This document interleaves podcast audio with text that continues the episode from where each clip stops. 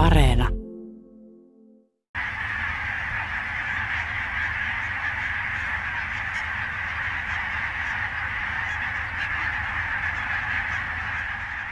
Nyt oot pahasti myöhässä. Muistan nuo Esa Sujamon sanat ja painotukset, vaikka siitä on melkein 50 vuotta. Esan kanssa aloitin lintuharrastuksen 60-luvun puolivälin jälkeen Lauritsalon seuduilla ja kotipiteessäni Lappeella. Olin tuona toukokuun lopun päivänä, jolloin Viitakerttonen jo lauloi lumivalkoisessa tuomessa ja kuhan keittiä vihelteli. Olin Lappeella Karhusjärven takana rengastamassa helmipöllöjä. Niitä pesi tuona myyrä vuonna monessa pöntössä.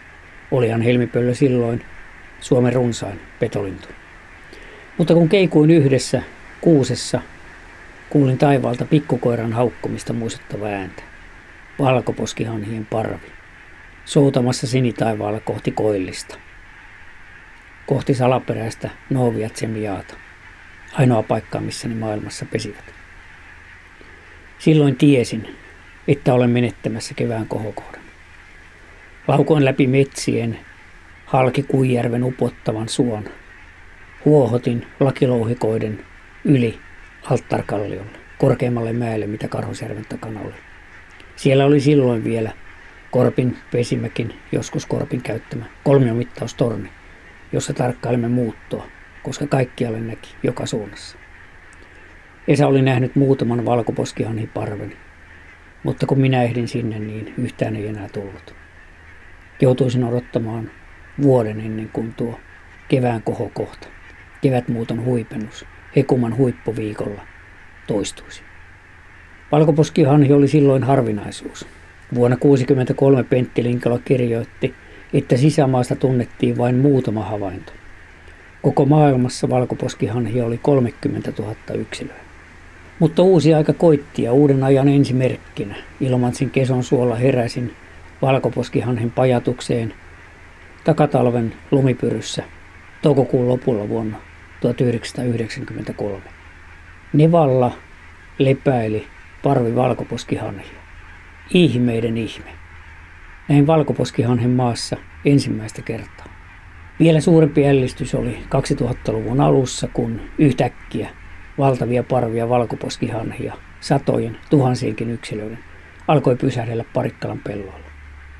Pian muuallakin Etelä- ja Pohjois-Karjalassa, kohta suurimmilla pelloilla Kymenlaaksossa ja Itä-Uudellamaalla.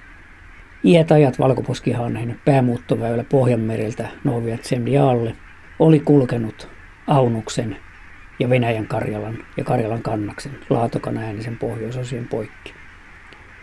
Nyt valtava osa linnuista oli siirtynyt Järvi-Suomen puolelle lepäilemään ja ruokailemaan. Miksi? Sitä ei täysin tiedetä, mutta siellä itärajamme takana ruokailupellot ovat pensoittuneet maanviljelyn loputtua ja siellähän hanhia ammutaan niin keväällä kuin syksylläkin.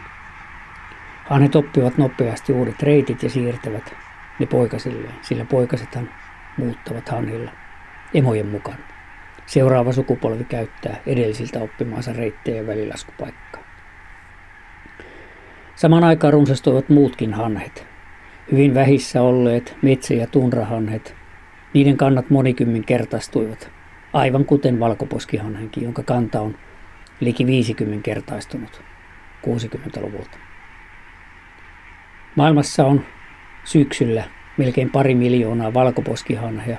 Myös metsähanhien ja tunrahanhien kannat ovat kasvaneet moninkertaisesti.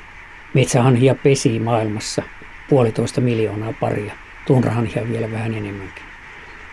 Ja niidenkin muuttoreitit ja levähdysalueet ovat muuttuneet ja siirtyneet suureksi osaksi Itä-Suomen puolelle Venäjältä. Suomessa levähtää yhtä aikaa joinakin syksyinä yli puoli miljoonaa hanhea.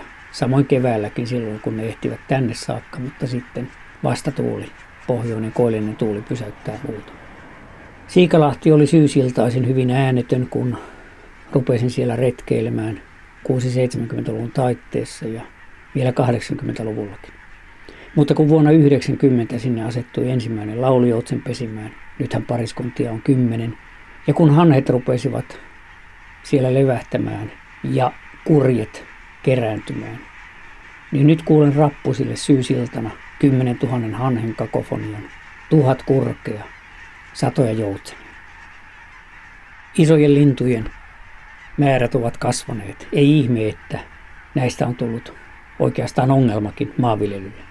Miljoonien eurojen vahingot miljanoraalle ja tähkäpäillekin, kun puintien viivästyessä hanhet ja kurjat ja joutsenet laumoittain tallovat peltoja. Siitä koituu miljoonien eurojen vahingot maanviljelijöille. Eikä voi olla oikein niin, että yksittäiset kansalaiset elinkeinollaan ja toimeentulonsa menetyksillä maksavat sen, että näitä lintuja halutaan suojella. Kukaan ei ole kertonut lintusuojelijoistakaan, että kuinka monta hanhea me lopulta tänne haluamme, annetaanko kannan kasvaa määrättömästi, puhutaan korvauksien, satovahinkojen korvauksien maksamisesta ja hanhien ruokailupeltojen perustamisesta. Kuka sen maksaa? Onko se pois muulta suojelulta?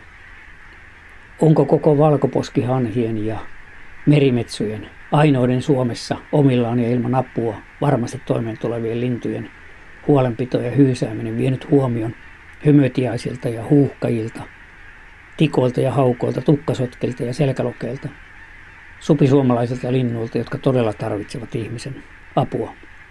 Jos lintusuojeluväki keskittyy liikaa hanhien paapumiseen, menee uskottavuus siitä, että ymmärtäisimme yhteiskunnallisia asioita, ihmisten toimeentuloa ja oikeudenmukaisuutta. Kohta meiltä ei kysytä muistakaan asioista. Ja aivan samalla logiikalla kun höpötämme, että hanhi on direktiivilaji, vetoamme menneen maailman olosuhteisiin, jotka eivät enää ole voimassa.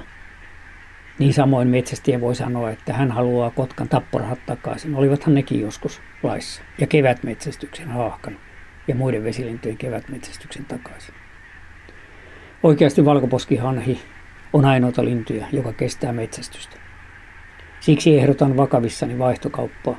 Kaikki sorset ja kanalinnut Etelä- ja Keski-Suomessa rauhoitukseen, ne ovat todella kärsineet metsästyksestäkin ja ovat uhattuina. Siellä on paljon uhanalaisia lajeja.